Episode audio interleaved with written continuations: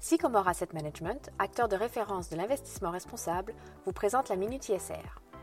Épisode 4 de l'importance de la biodiversité. Quand on parle de biodiversité, on parle de la diversité du vivant. Des animaux, des végétaux, des champignons, des organismes unicellulaires ou encore des bactéries, mais aussi des habitats et des interactions entre les espèces.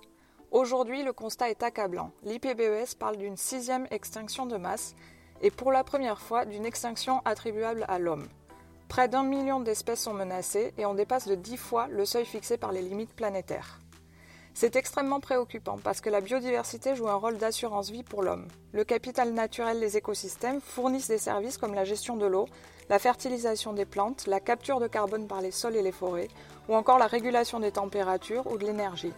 On chiffre à 125 000 milliards de dollars par an les services de la nature rendus à l'homme, d'où l'importance d'investir massivement et rapidement dans la protection de la biodiversité.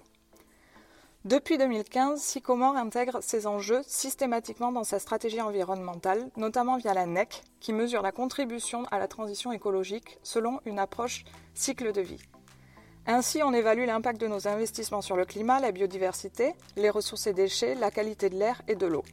Ça permet d'éviter de nombreux écueils, notamment euh, se concentrer sur les bénéfices carbone du plastique en oubliant les problématiques de pollution marine ou encore sous-estimer le rôle de la fast fashion dans la déforestation et l'utilisation de l'eau.